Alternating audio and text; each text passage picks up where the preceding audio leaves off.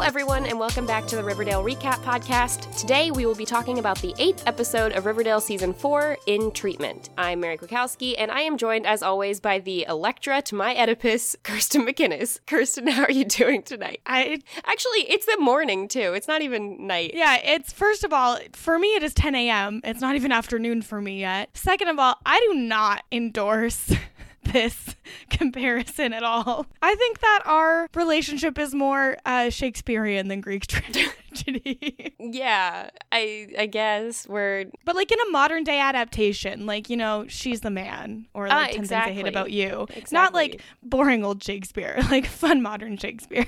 you can be the uh, guy from 10 Things I Hate About You to the girl from 10 Things I Hate About You. I'll be the Heath Ledger to your Julia Stiles any day. Oh, thanks. Although I think I look more like Julia Stiles. Yeah, than you definitely do. Are you saying I look like Heath Ledger?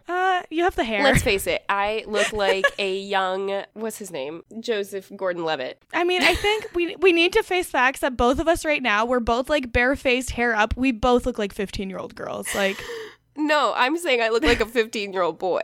no, you are just crazy. You do not look like a boy. But if you were a boy, you'd be a very cute boy. Thank you. I appreciate that. anyway, so Riverdale. Yeah. Okay, so I actually really liked this episode, and we were discussing before the podcast that it may just be because all the other episodes recently have been trash. But I would like to take a step back real quick and just think we've gotten eight episodes so far of this season, and compared to last season, I would say by far these are eight better episodes than the one last season because those were off the rail. I, I think it's just These like. are also off the rail, though. I don't Yeah, like. I don't know if I agree. I, I would rather take this book writing, murder mystery that Jughead's got going on, and like the family drama, which is basically what everyone else has going on. I would rather take that over cults and demon games and things like that. Like it is a little bit more season one. Like I think they're trying. Hmm. See, the thing is, I really like witchy stuff. So I think I prefer season three, but I don't like either of them. You like all of the not see I like I No, I didn't like it, but I think I liked it better than what we've gotten so far this season. I think that once season four is completed, there's a very high likelihood that it'll be like, yeah, season four was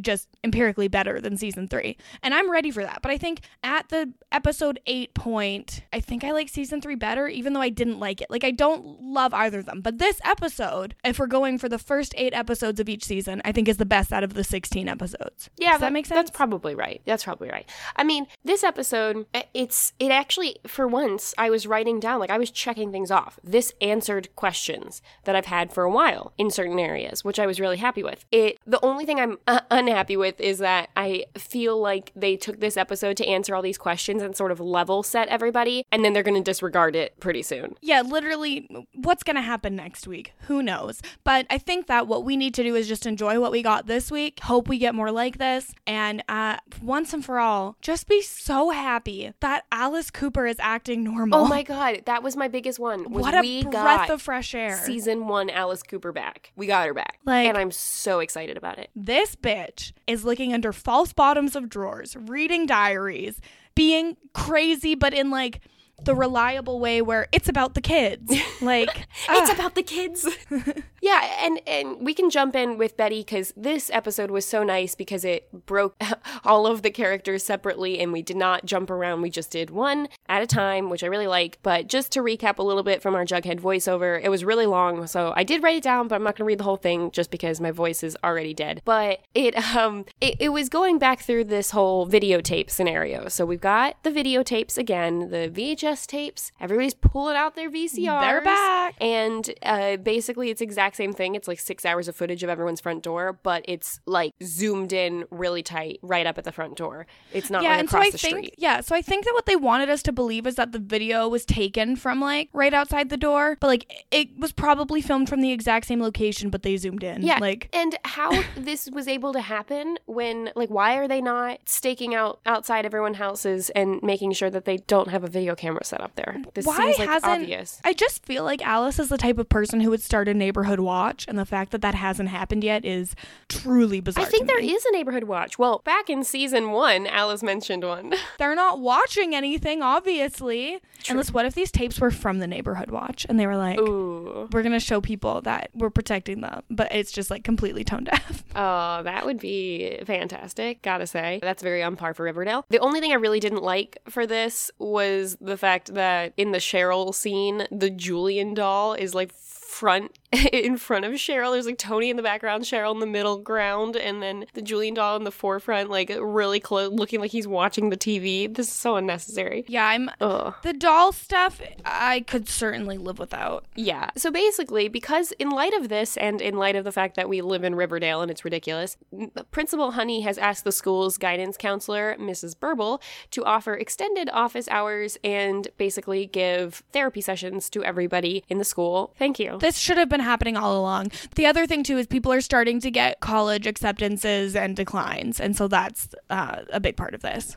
Yeah, there was a random shot, which I think was supposed to be in Stonewall High, of a shirtless kid walking through the hallway with a, an acceptance letter. And I'm not, I'm really, I was confused, but that's okay. I mean, not complaining. It's fine. Whoa. I mean, you know, who doesn't love teen boys? Let's move on from this. Oh yeah, we don't. I, I'd like to make a firm statement. Who doesn't love 20 something boys pretending to be teen boys? Well, that I can stand by. Exactly. Uh, so yeah, we start with Betty, who basically every character got like a little opener about why they basically need therapy and then their session. So with Betty, the first thing I just wrote down was, "Oh my God, it's season one, Alice!" Three Yeah, exclamation so points. Alice has opened Betty's mail, and Betty did not get accepted by early admission to Yale University. Did we know that she was even trying to go to Yale? I don't think so, which is weird because normally these teen dramas love to be like, this person is obsessed with a school. All I can think of is Rory Gilmore mm-hmm. being like so obsessed with Harvard forever, and then she gets into Yale, and it's like, Is Gilmore Oh Girls a teen drama though? yes, Gilmore Girls is a teen drama, okay? I guess. Even the adults are made into like teenagers in that show. True. Yeah, so I, I feel like it might have been the kind of thing that we might have heard. I remembered that Veronica was a shoo into Harvard, but that was the only one I remember. Well, and that we heard in the premiere this season. I feel like we maybe heard like something about Yale in like season one, episode one or two about Betty, but then it has certainly not come up since. Anyway, so she didn't get in. Well, and can I just say, this kind of goes without saying. The college admission process, it's not like, oh, you're smart, you do everything right, boom, you get into your dream college. That's not how it works. Like even even if Betty wasn't doing the things that her mom is complaining about and did get straight A's or whatever and was a model student, that doesn't mean that she's guaranteed into Yale. There's like pl- more people who are qualified to Yale than get in. That's not how it works. There's a little bit of luck involved. So there's that. Also, I, I mean, maybe I could be wrong, but like at least just looking at my high school, and my high school was pretty competitive. We had a lot of people go to good schools, but most schools, most high schools in America, you might have one, anywhere from like zero to three kids get into Ivy League schools in like every year. And so if Veronica's already going to Harvard, I mean, I don't know, is, is Betty the number two person at the school? Maybe. Probably not. I mean, is Veronica the number one person well, at the th- school? Well, that's also incorrect. So yeah.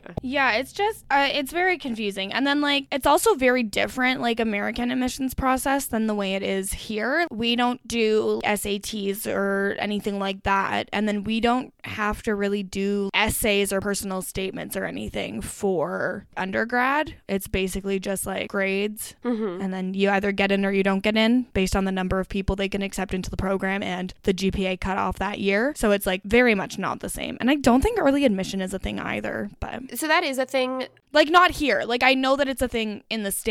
Yeah, it's a it, early admission is a thing in the states, and I know like me and actually wait, Laura, did, did you apply early admission to tech? Okay, but uh, like in my family, for example, me and my brother both applied early admission to schools, and a lot of people I knew did, be- mostly just because you didn't want to have to think about it in the spring. But I, I didn't love how this s- show was like, oh, you didn't get in early admission, that means you have no chance of getting into college anymore. It's like m- oh, some people don't start applying until you know April. Yeah, like it's it just was very strange to me. But yeah, so Betty didn't get accepted early admission, and Alice is on a tear. She opened this letter and then she searched Betty's room, read her diary, and found her birth control pills in the false bottom of her bedside drawer. And it's like, Betty, if your mom knows there's a false bottom, why are you using it? Obviously, Alice knows about this. But basically, Alice is very much like, you didn't get into college because you've been having sex. You're not focusing on the right things, and like, you need to get in control of your life. And it's like, shouldn't you just be happy your daughter's practicing safe sex? There are so many things. First off, Betty literally told her mom back in season two, episode one of season two, Betty told her mom that her and Jughead almost had sex. So, like, her mom should not be surprised. Also, her and Jughead share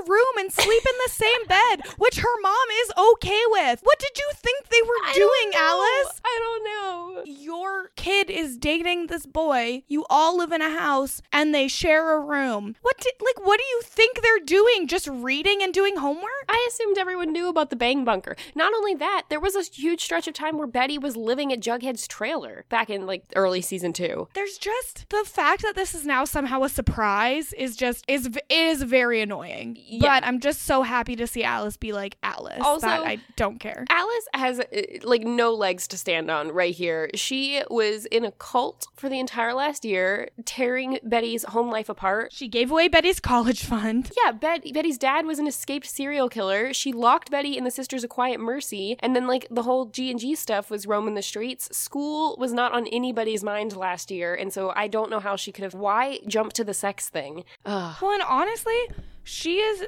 just like she's lucky Betty's not a drug addict. It could be so much worse. She really is. Case number 65, Elizabeth Cooper is the person who's going in here. All right, I'm just going to say this up front because it pops up throughout the episode. The first line here is that the guidance counselor asks Betty if she wants a skit scat. So let's just pause down real quick. The close but no cigars were off the charts this episode. Yes, it was out of control. Also, skit scat is really disgusting sounding. Yeah, I mean, for a candy that looks like a turd, I guess that makes sense, but I mean, like Kit Kats don't look like turds though. They're just they're too boxy. I'm sorry if your poop looks like a Kit Kat, you should seek medical help. Okay. If you poop Kit Kats. So there was also Butterflinger, three Buccaneers, and then the other one that I meant that I wrote down that they didn't actually mention was Senior Refreshers. So loved all of those. I thank you, prop department, for doing a good job here. Yeah, senior confused. refreshers is baby Ruths, right? Junior Mints. Junior mints, got it. Yeah. We, I was like, um, I don't get it Yeah, Baby Ruth. How'd you get to Baby Ruth from because it was senior, so I was like, Oh. oh baby. Oh, Oh, gotcha, no. gotcha. And then later on in the episode, Veronica also mentions being on the cover of Fibes magazine.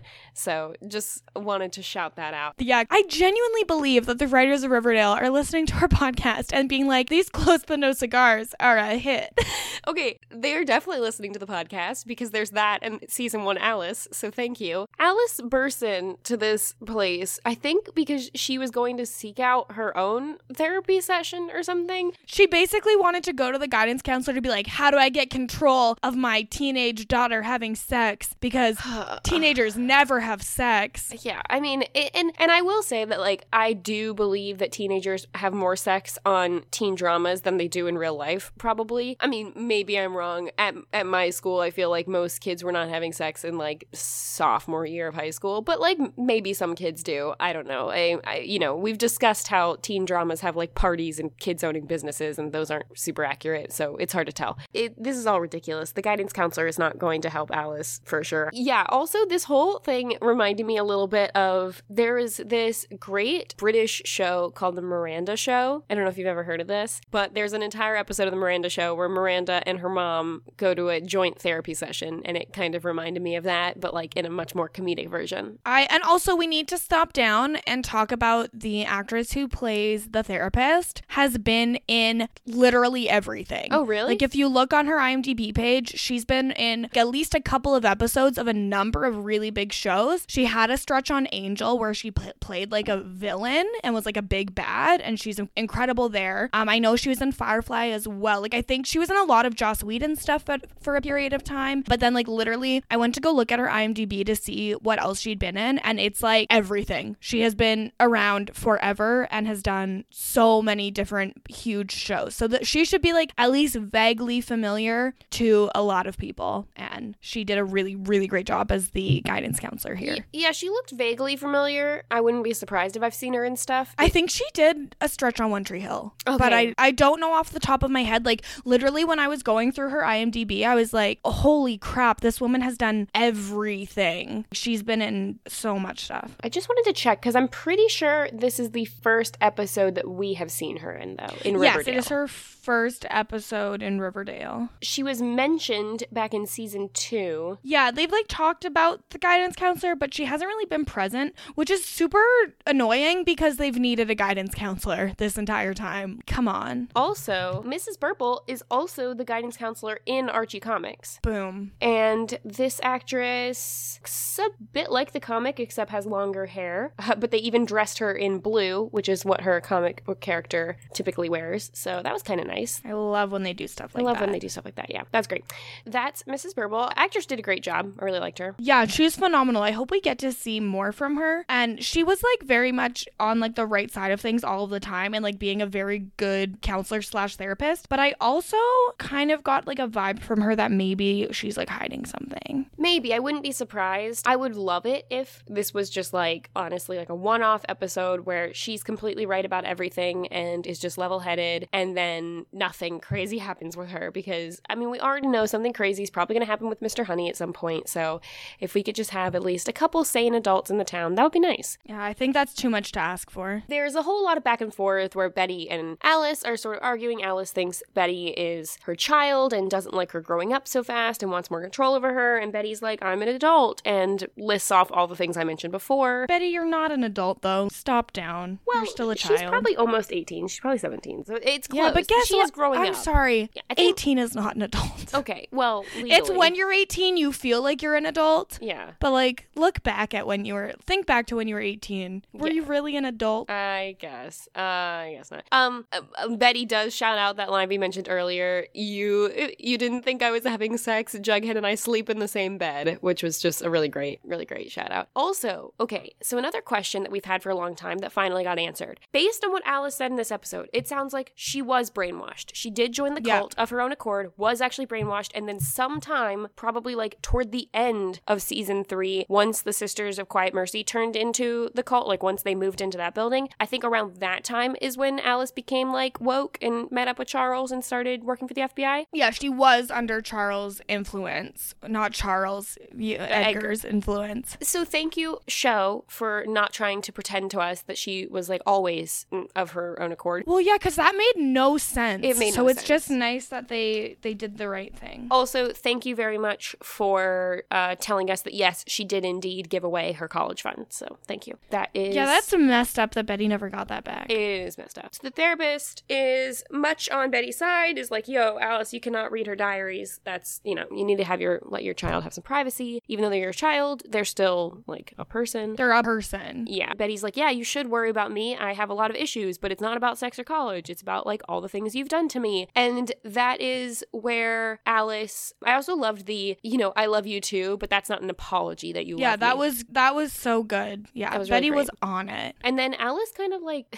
snaps a little bit and shouts that, you know, the reason why she cares more about Betty than she does about like Polly or Charles is because she loves Betty more. Like she loves her the most. Yeah, like, oh hey, you're my favorite child, which is d- definitely not gonna mess Betty up even worse. Like, don't say that. What the hell? Yeah. And it's, but it was like, it was really heartbreaking to watch that because you could tell that Alice like had a really hard time even admitting that and knew that it was a wrong thing for a mother to say or like to, to feel. But you Yeah, do feel bad. She for her. shouldn't. No, she shouldn't have admitted it. I do not feel bad for Well, her. Well, I, I do because I mean, you have to like Alice has also had a hard life, and she's probably the way she is because of her hard life. You know, she had a teen pregnancy, and she married a serial killer. Yeah, I don't know. I just her and Betty need to actually go to more therapy. I think they need to just like figure that out. Everybody needs to go to therapy. By the way, Yeah. Also, this guidance counselor office is huge. It's like the size of five offices. Just want to I point mean, that out. And I was living for it. It was great. It was good set. Okay, so Archie. Archie falls asleep in class. Also, the teacher's name is Mr. Phylum, which is a little bit. Was it bi- biology class? I think so. Some kind of science class. So just want to point that out. Case number 70, Archibald Andrews. I love that we get everybody's full name. That's fun. Archibald is just such a like he's just so not an Archibald, but at the same time, maybe he is like the most Archibald. Is is was his grandfather's name also Archie? Like, did I can't. I think so, yeah. So maybe I'm he's pretty gra- sure. named after his grandfather or something. Because I'm like, I can't picture a young Fred Andrews being like, I shall name my kid Archibald. well, it's one of those things like he was named Archibald, but he's probably never been called that. Like he's been Archie since birth for sure. Yeah, definitely. I feel like there was probably a scene of uh, Miss Grundy calling him. And I just think it's probably so funny that so Archibald, the original, was like, you know what? I'm gonna give my kid an easy name. I'm gonna name my kid Fred, Frederick, right? And then Fred's like, I gotta go back to the history of the family, and I'm gonna name my child Archibald. And it's like Archibald Senior probably didn't want that. He probably was like, no, give your kid a name that like fits that people will get. Yeah, it's great. I love it. So Archie hasn't applied to colleges because he's too busy, and also because he feels like he needs to stay in Riverdale to help clean up the town. Apparently, he definitely needs to do because the town has really gone down the tubes. And I thought it was interesting that they mentioned if you admit that you have committed a crime or you're putting yourself or others in danger, then she has to report that. Is that like common of Yes, that's true. that's true of like all therapy or just like school? I think, like in general in therapy, I'm not sure so much about the committing a crime part. I think there are, if you admitted to your therapist that you were like shoplifting, I don't think they would have to report you. Right. But like if you admitted to your therapist that you were seriously considering hurting yourself or others, or they thought that you were a risk to yourself or others, they definitely have to report that. Okay. That's their obligation. But I liked that they mentioned it. That was nice. Give him the Well, they had to because Archie's being crazy. Yeah, he is. So he basically says like he has. Also, he says I, he goes out at night, and then she immediately jumps that he's going to the gay woods to cruise in Fox Forest. Is this that? That's the first thing she jumps to. I mean, I guess that's probably what teen boys are doing after dark in Riverdale. Okay. Crime and cruising. All right. Well, yay cruising. I wish he was cruising. I, it would be way better. Yeah. I wonder if Fangs is back. Whatever happened to him? Did he go to that same place that Polly went to? Possible. Mm, maybe. I don't really know. Anyway, so Archie is like, basically, she's saying that he has a hero complex, and she likes to diagnose everybody with complexes. So he has hero yeah, she's complex. like she is a registered psychologist. That is different from being like a psychiatrist. Right. But she says, you know, doesn't the hero suffer a tragedy and form their persona out of rage? And he's like, yeah, because I'm angry. I have a lot to be angry for. My friends and family are going through all this stuff, and I just hurt all the time and I want to protect people, which is the most clear headed sort of statement by Archie that we've gotten. Like, that really sums up his characters. Archie doesn't really have a personality, or not a personality. He doesn't, he doesn't do anything to propel the plot of Riverdale. He basically is just a reactionary character to all of the stuff that's going around him. But the thing that the show hasn't done well for a while is the fact, and I'm glad they mentioned it here. He, the reason he does all his stuff, the reason that he starts all of these organizations to clean up the streets and needs to be a vigilante, the reason he does all that is because Veronica has problems with her father, and Jughead was in a gang, and Betty, you know, has all of these terrible things happening to her, and those things probably upset him, and so he is trying to help and give back in the only way he can, or the way that he thinks is the only way he can. But he, the thing that I don't like is that the show doesn't say that. They don't have him helping Jughead or Betty. They have him going off in his own direction in response to the anger he feels about their situations. So it's frustrating.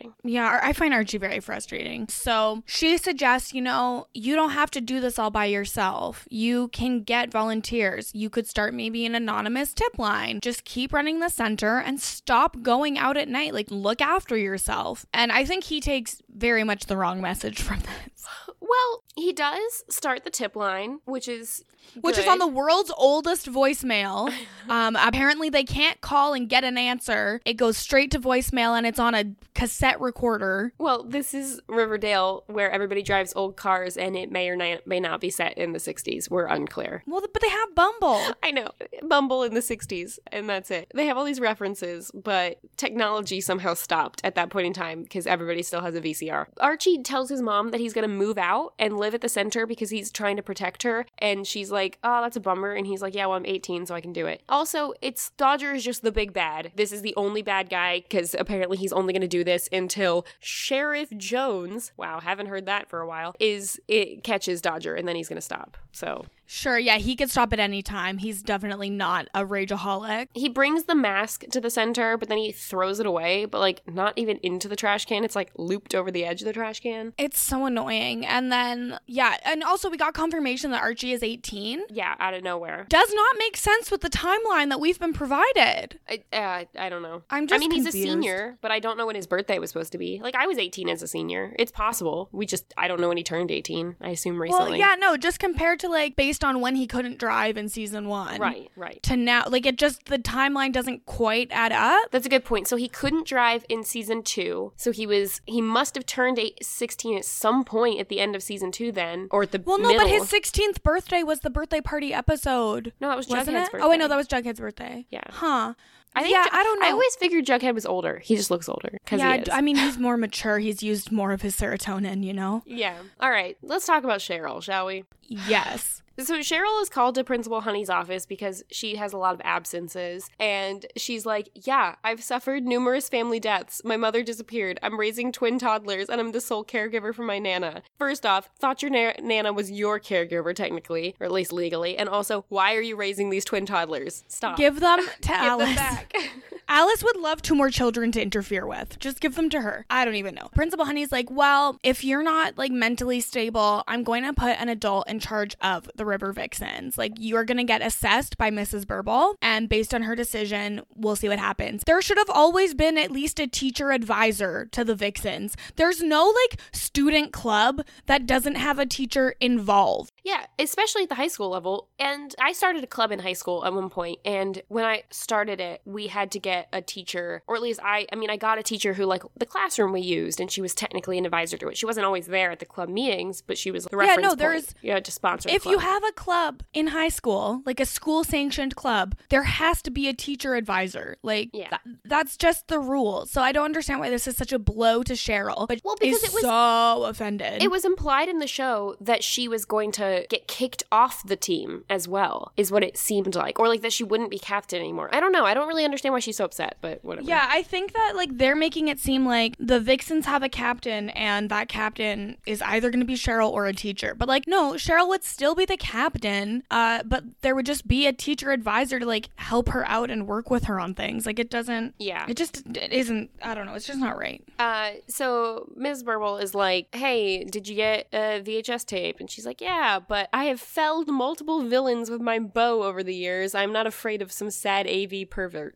Which, And that killed me. yeah, I have felled multiple villains. Uh, I just love the way that Cheryl talks. I also just loved I'm not afraid of some sad AV pervert. I love the fact that she uses sad AV pervert and felled multiple villains in the same sentence. It's it's great. That's wonderful. So you have teachers like Honey who seem, or just the other teachers in the school who are like, oh yeah, these kids they've gone through trauma, but oh well, they still need to get to class on time. And then you have people like Miss Burble who are like, I know all about your crazy traumas and these ridiculous things that are going on, but you're just normal teens in a in the real world. Someone who has been through as much as all these people have. Like the the comedy of this episode was just the listing of all the ridiculous things that each character's gone through. Th- these people should be not in this town. Like this town should be quarantined and checked out and something is clearly going on here. That's ridiculous because no one should have to go through all of this. Because I forgot, she also was in conversion therapy and she almost had her organs carved out of her. So yeah, she's been through a ton. All of them have been through a ton. Even one of those things would be a lot to handle, but they have all of them, which is just not it's not great. And that's why I kind of am hoping that this guidance counselor stuff isn't just a one-off because I would like to see a little bit of a dose of clarity to happen a little bit more often in the show. It would be nice. I don't think it's Yeah. gonna happen, but it would be nice. But I would like it. Yeah. So So, uh, Cheryl basically tells the guidance counselor, Yeah, I have my taxidermized brother in my basement and I'm talking to him and I feel like he talks back. And also, I'm haunted by the ghost of my other triplet brother who I ate. yeah, and sh- and the guidance counselor rolls with it very well. She's like, I mean, is it that different from people visiting a grave or having an urn? I think that the guidance counselor might have perceived it as Jason is in a crypt and she goes to the crypt. I think, but it kind of became clear that that was not the case. what I was trying to say is it was it was sort of cracking me up how the guidance counselor seemed to roll with all this stuff so well and was not affected by any of this crazy news. Like she already I'm knew just- about it or she just didn't care. I'm just picturing her going home at the end of this day, just popping open a bottle of red and being like, "What the hell is wrong with this town?" yeah. Yeah. So uh, she's like, "Yeah, your your life may be defined by gothic tropes, but you're being haunted by grief." And I loved that. So this is the thing. I really hope if we can take anything from this episode, I really truly hope that she's right and that this doll is not alive, but somebody is moving it around her house to try and scare her. I hope so too. I also feel like so immediately she's like, I think someone is trying to make you think you've lost your mind. Like you haven't lost your Right. mind. I think you're being gaslit. And I just think if someone is being gaslit, the way to get them to see it is not to be like you're being gaslit. Like I, I feel like that's like oversimplifying the, the well, issue. and Cheryl didn't believe that the last time she was being had her mind messed with in the cult. Like when Betty was like, "Hey, this is a cult," she was like, "No, it's not." well, and then remember when Cheryl was using the doll to gaslight Tony? Like So- there's more to the story. the thing is, my best guess, and I, I would just kind of love to see this play out. I think it's Tony. I so the thing is is I really hope it's not. Oh, me Like- too. But who else in this story? I I Well, mean, unless it's Nana Rose, is- like yeah, who else ha- has a to me it- motivation to mess with Cheryl, and who else wants Cheryl to get out of the house? Well, and, like to me, it has to be Nana Rose. Like, I think that Nana Rose and Penelope Blossom were probably actually closer than what we had been led to believe over the course of the the- the series, and that this is something like that because. But Nana Rose has been them- like a positive character in terms yeah, of Cheryl. which is yeah, which is why now it's like, oh, actually, she was there all along just to like get in and have more influence, and then it'll be like, surprise, she was doing this all along. She's also the one who was like, you ate your triplet in the womb and like started the whole thing. So like, I feel like it has to be her, but if it's Tony, I'll be really upset.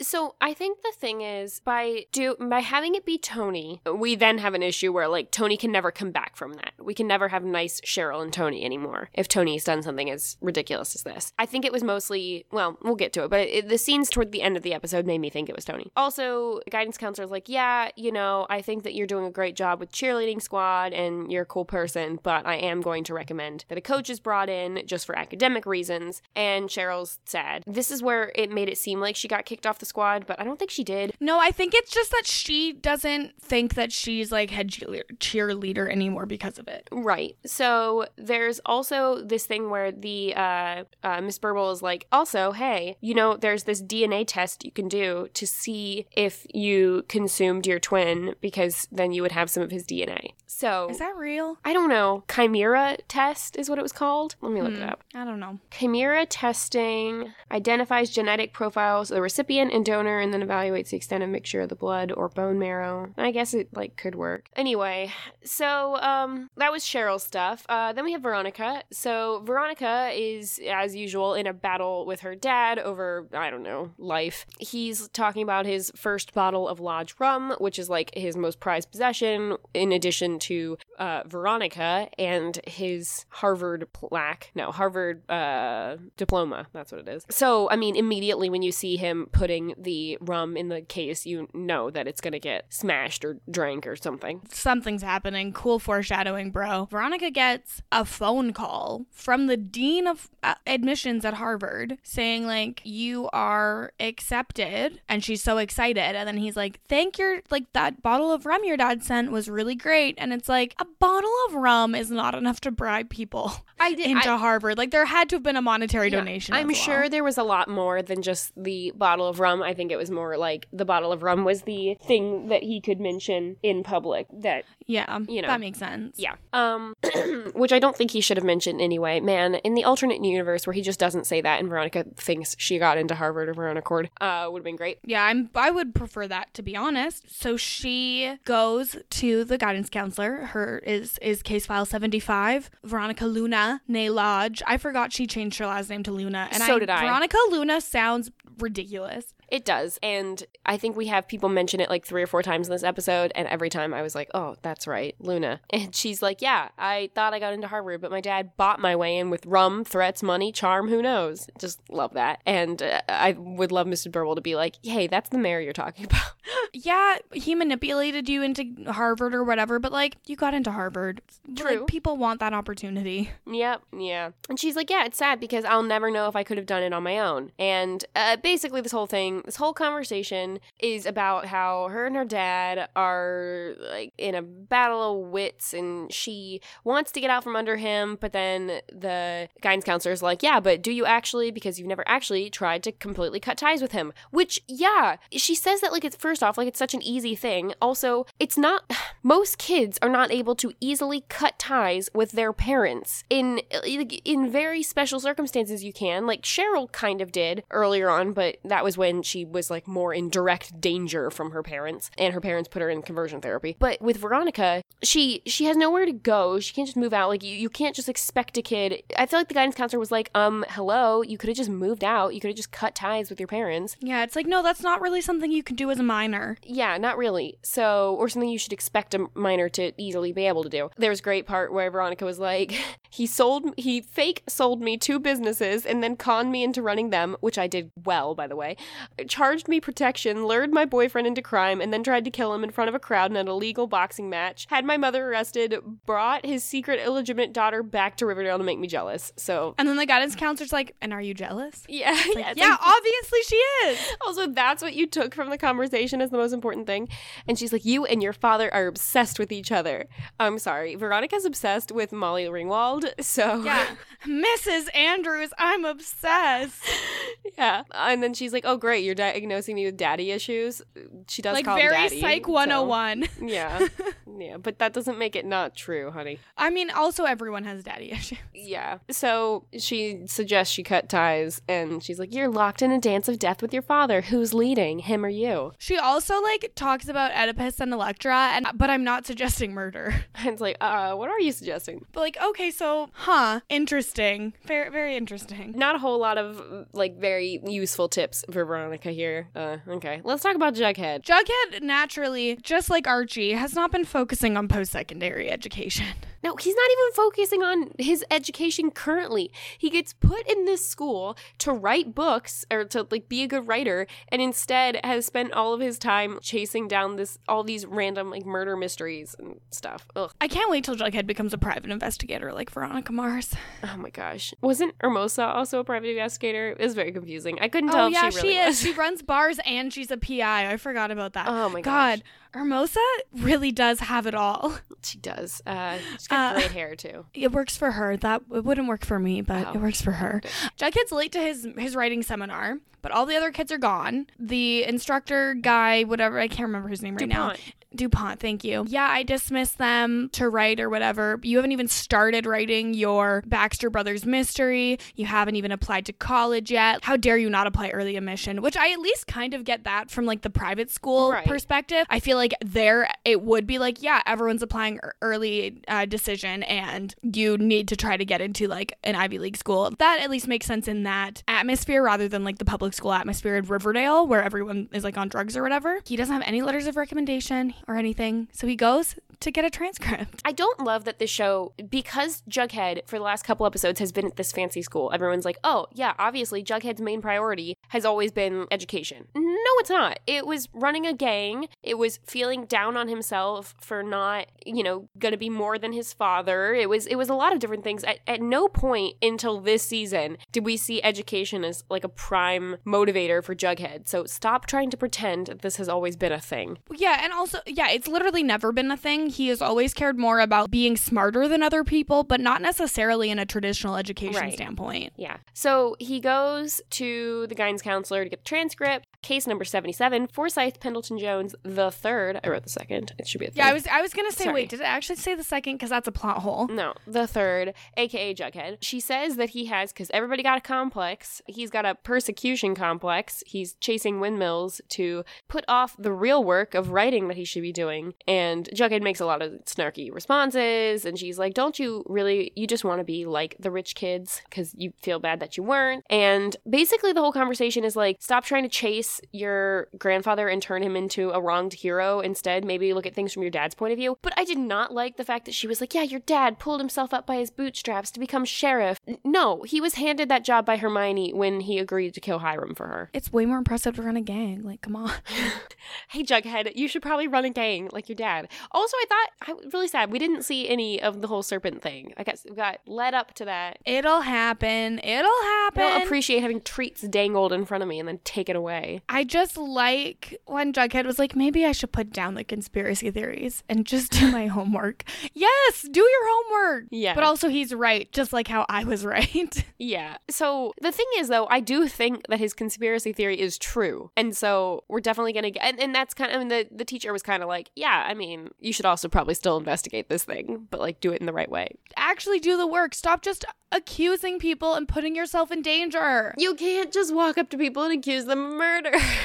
I feel like that should be like investigation 101. You can't Should just be. go up to someone and accuse them with no actual hard evidence. Yeah. You gotta get a warrant, yeah. So Jughead goes home and hugs his dad and tells him he loves him. which is like pretty cute. Yeah. Then we have the like little wrap up bits where basically we re- go back to all the plot lines. So Betty, part two, Betty comes home and a little bit of tense moment with her and her mom. Also, they're wearing the same clothes, so this is definitely the same day. And she's like, "Oh, the boys are out back. What are they doing? Playing football?" Maybe they're grilling. Uh, but she said they, a casserole. She was making. I don't understand why. First off, don't call Jughead and his dad the boys. That's weird. Also, here's the thing. I don't think I know what a casserole is, and at this point, I- I've been too afraid to ask. This is a that would be a great candidate for eh, Kirsten and Robin Akiva are dumb idiots.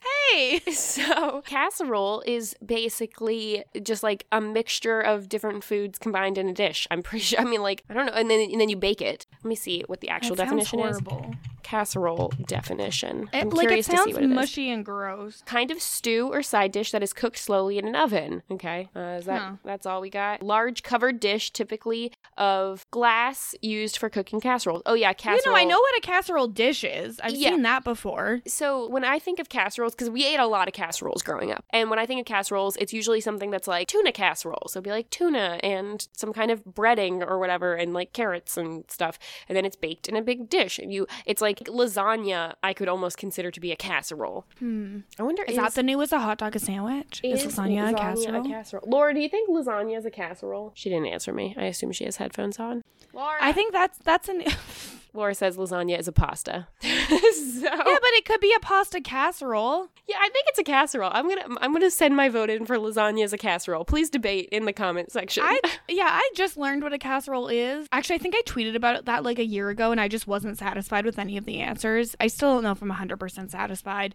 They sound gross. They're- I don't I'm- like lasagna. so Casseroles I guess I typically don't like sound casserole. gross but taste fine. They're I mean, they're fine. They're they're just kind of like your basic, I don't know, meal. There's also Betty's mom did not open her mail this time. Yeah, but it's like There's the a- same day. Like, Yeah, Good I know, but it's like you know what, growth. I guess. I, it's weird that the postman came twice in a day. also, there's a check. Was this check written from Alice to Betty or something? I think so. It was like a college fund check. I couldn't really tell how much it was for. It, it had four digits, so I don't know. Yeah, I, I mean, better than the nothing she currently has because it was given to a cult. Yeah. Uh, and then Betty's like, "Mom, I love you the most too," and it's like, yeah, no shit. It's not like you have another mom to love. Yeah, and obviously you don't love your dad, and you probably love Jughead more, maybe, I don't know, in a different way. I want an episode with all of the pairs of people we never see together. Like, I want an episode where Betty and FP get to know each other and, like, have to help each other out to solve some kind of crime. I want Alice and Archie to have an episode. I don't know, I just want to see people. Let's mix it up a little. Let's throw Kevin and, oh my god, can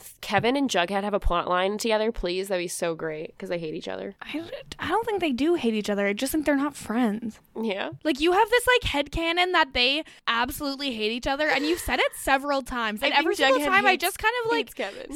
I just sit here like, It's Do- I because don't think in, they in season one, it's literally like every time Kevin comes in, uh, Jughead is like, "Oh, Kevin's here. Mm, great. Yeah, but I think that's just because he like wants to make out with Betty. Okay." Like I don't think it's that he hates Kevin. Well, Kevin is also Kevin was billed to be like Betty's friend. Kevin and Betty were supposed to be. It wasn't like Kevin was friends with Archie or anything like that.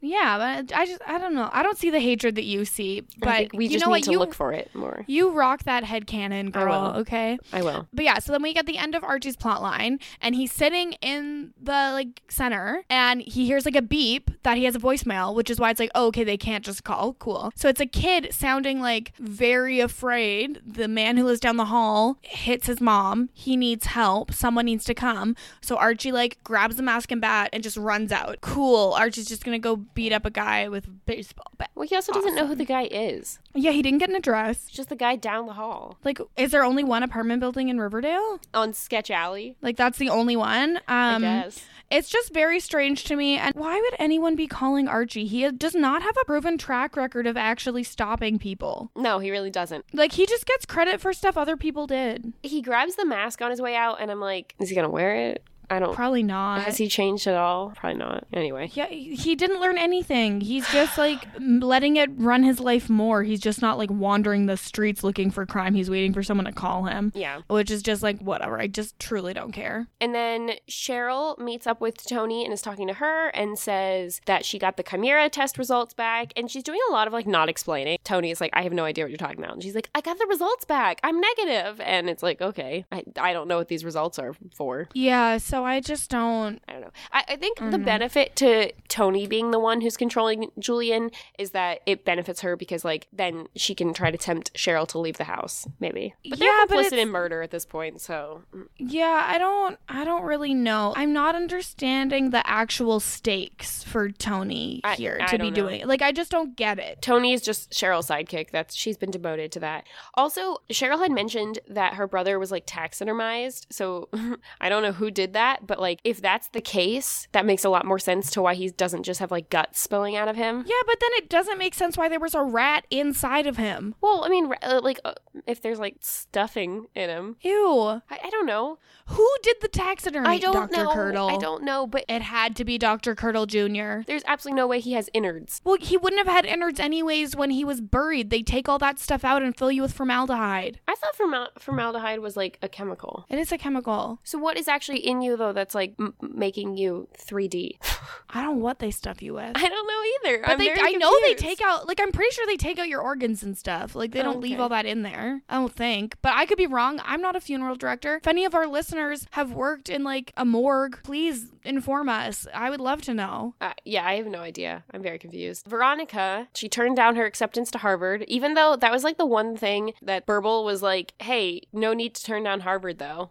Yeah, she's like, you did. got into Harvard. That's exciting. Go to Harvard. But no, she's not going to go to Harvard. And she is drinking rum, possibly for the first time, in Hiram's office. And she basically goes on like a huge rant to Hiram about how she turned down Harvard. She is not going to live the life that he wants her to live. Like, she's not going to uh, be on the cover of Vibes magazine. She's not going to get her MBA or whatever. But then she's like, also, she wants to go to Yale. yeah. So, and like the thing is, is like, yeah, she's not going to Harvard, which is like, yes, a blow to Hiram. But by going to Yale, going into the rum industry to like destroy Hiram or whatever, is still doing exactly what Hiram wants her to do. She's becoming like a big businesswoman, going into the industry that he would want her to go into. She's not cutting herself off from him at all. Yeah, the correct thing to do would have been go to Harvard, just kind of stop talking about your dad, don't accept his money, just live your own life, and then just grow up and do something different. That would be getting out from your dad's skin. Instead, she's just, she's trying to, so she decides that she wants to actively take him down. So she's going to beat him on the battlefield because she's like, I, guidance counselor told me to, the only way to end this was I have to kill you, but I'm going to kill you on the battlefield of business. Also, totally drinking his prized first rum. Yeah, so she's sitting there drinking the rum and she's like, you know, I don't think it'll be that hard to beat you in rum because this is much better than the swill you've been selling lately. And then she puts down the glass and walks away. And then he he like looks at the glass and then looks at the bottle and like totally loses his mind that the bottle got opened. Yeah, the second that she was drinking rum in that room, he should have known that she was drinking that. Ugh,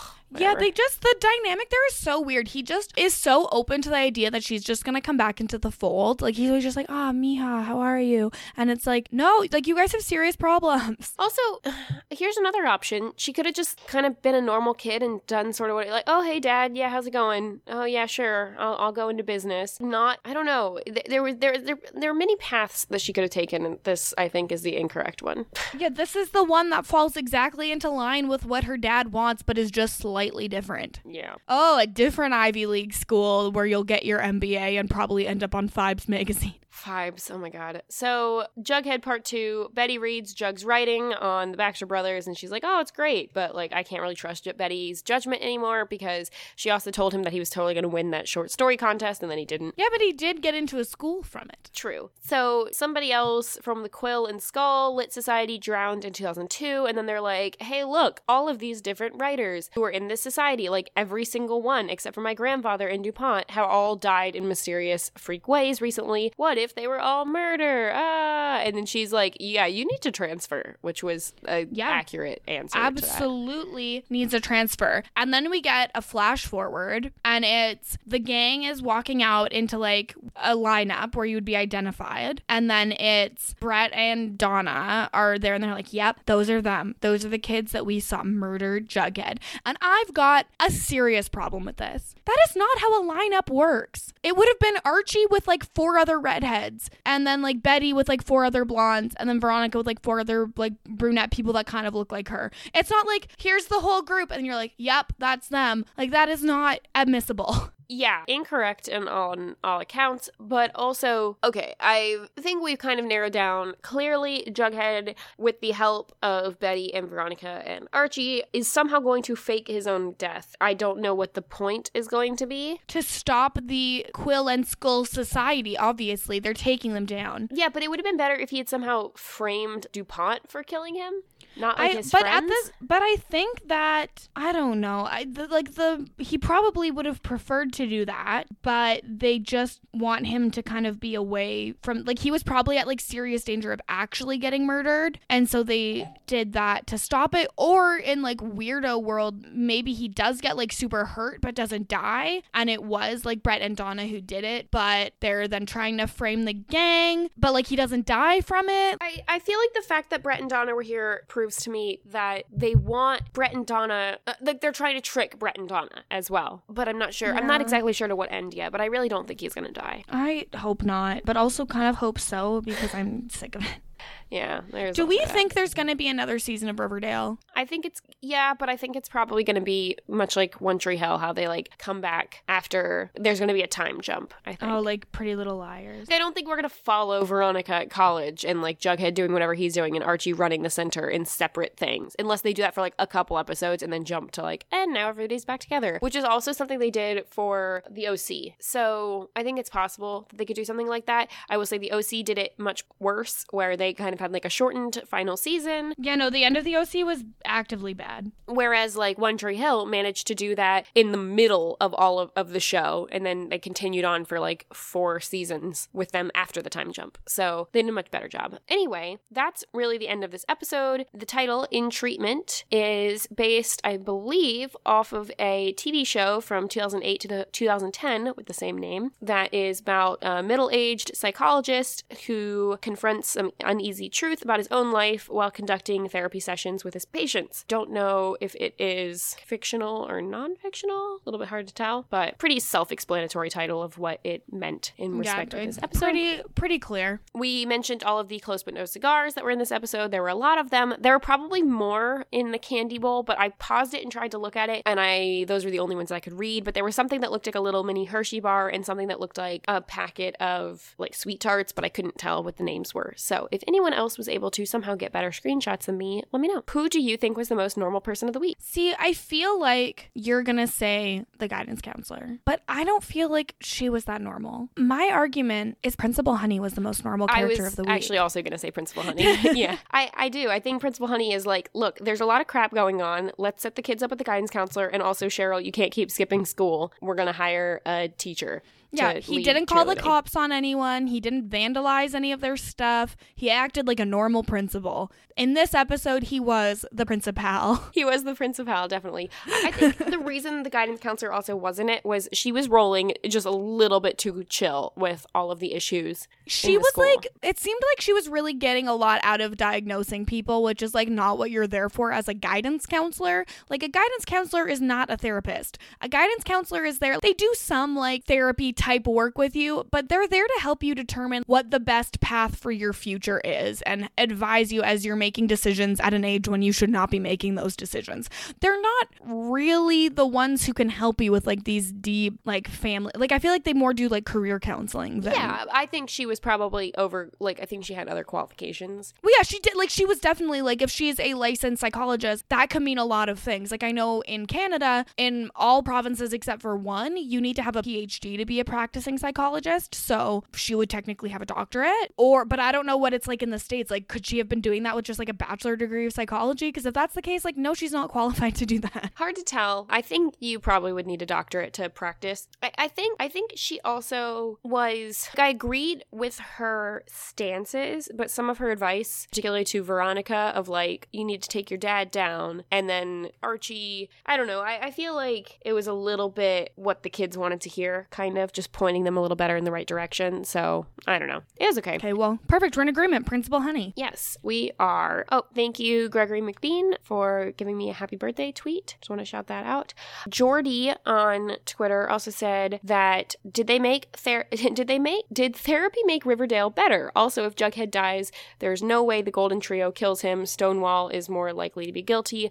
Also, I stand the psychologist character. We are in agreement about pretty much all of those things. I think. Yeah, 100%. She also said, also, as horrible as Cheryl's character has been, props to her for addressing the person messing with her as they instead of the typical, typical he or she, which numerous cishet people use, which is not gender inclusive. CW did something right for once, basically. She didn't say for once. I'm adding that. Yeah, overall, that was making some good points there. I'm, I'm really glad that they did put the therapy in. I would advise to have your tweets read on the podcast. The best way to do it is to reply to at KowskiCast because I think they can get a little bit lost in Mary and I's sometimes. Yes, but thank you everyone who has been part of the discussion on Twitter. And if you would like to join that discussion, you can follow me on Twitter at Pharrell Mary, Kirsten at Kirsten Said What. But please, if you want to hashtag or tag at KowskiCast, that's Cow with a K, or hashtag KowskiCast, that's another way that it makes it a little easier for me to find those tweets. Really glad that we're able to have these talks about the show in general. I think we're probably, uh, everyone that I've heard from at least is in agreement that the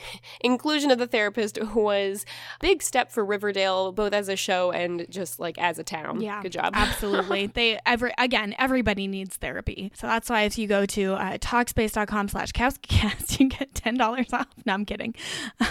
Man, that would have been that would have been a nice plug. Ugh, I just love fake ads. It's been a, been, a, while- been a while since we had a good fake ad. Hannah's really on point with them a lot of times. So Yeah, Hannah does a good job. Thank you for joining us. That's pretty much all for this week's episode, and we'll be back next week next week for our recap of episode nine. If you would like to support the podcast, we would love it if you could leave a five star rating and review on iTunes or any other podcatcher. It really helps out a lot, and it's completely free. So that is a great way to to notify us that you care about the podcast, and uh, we will always read those reviews on the podcast. Yes, and again, five star reviews only. And if you're going to leave a one star review, you also have to leave your home address so we can find you. Oh my god! I'm No. joking. I heard that in another podcast this week and I thought it was really funny, so I blatantly stole it. Oh my gosh! All right, yeah, we do not we do not condone violence on. Uh, I didn't say anything violent. I just said we're going to find them. Okay, we don't condone finding them on our podcast either. Uh, Betty and right. Jughead would find them. Until next time. Bye.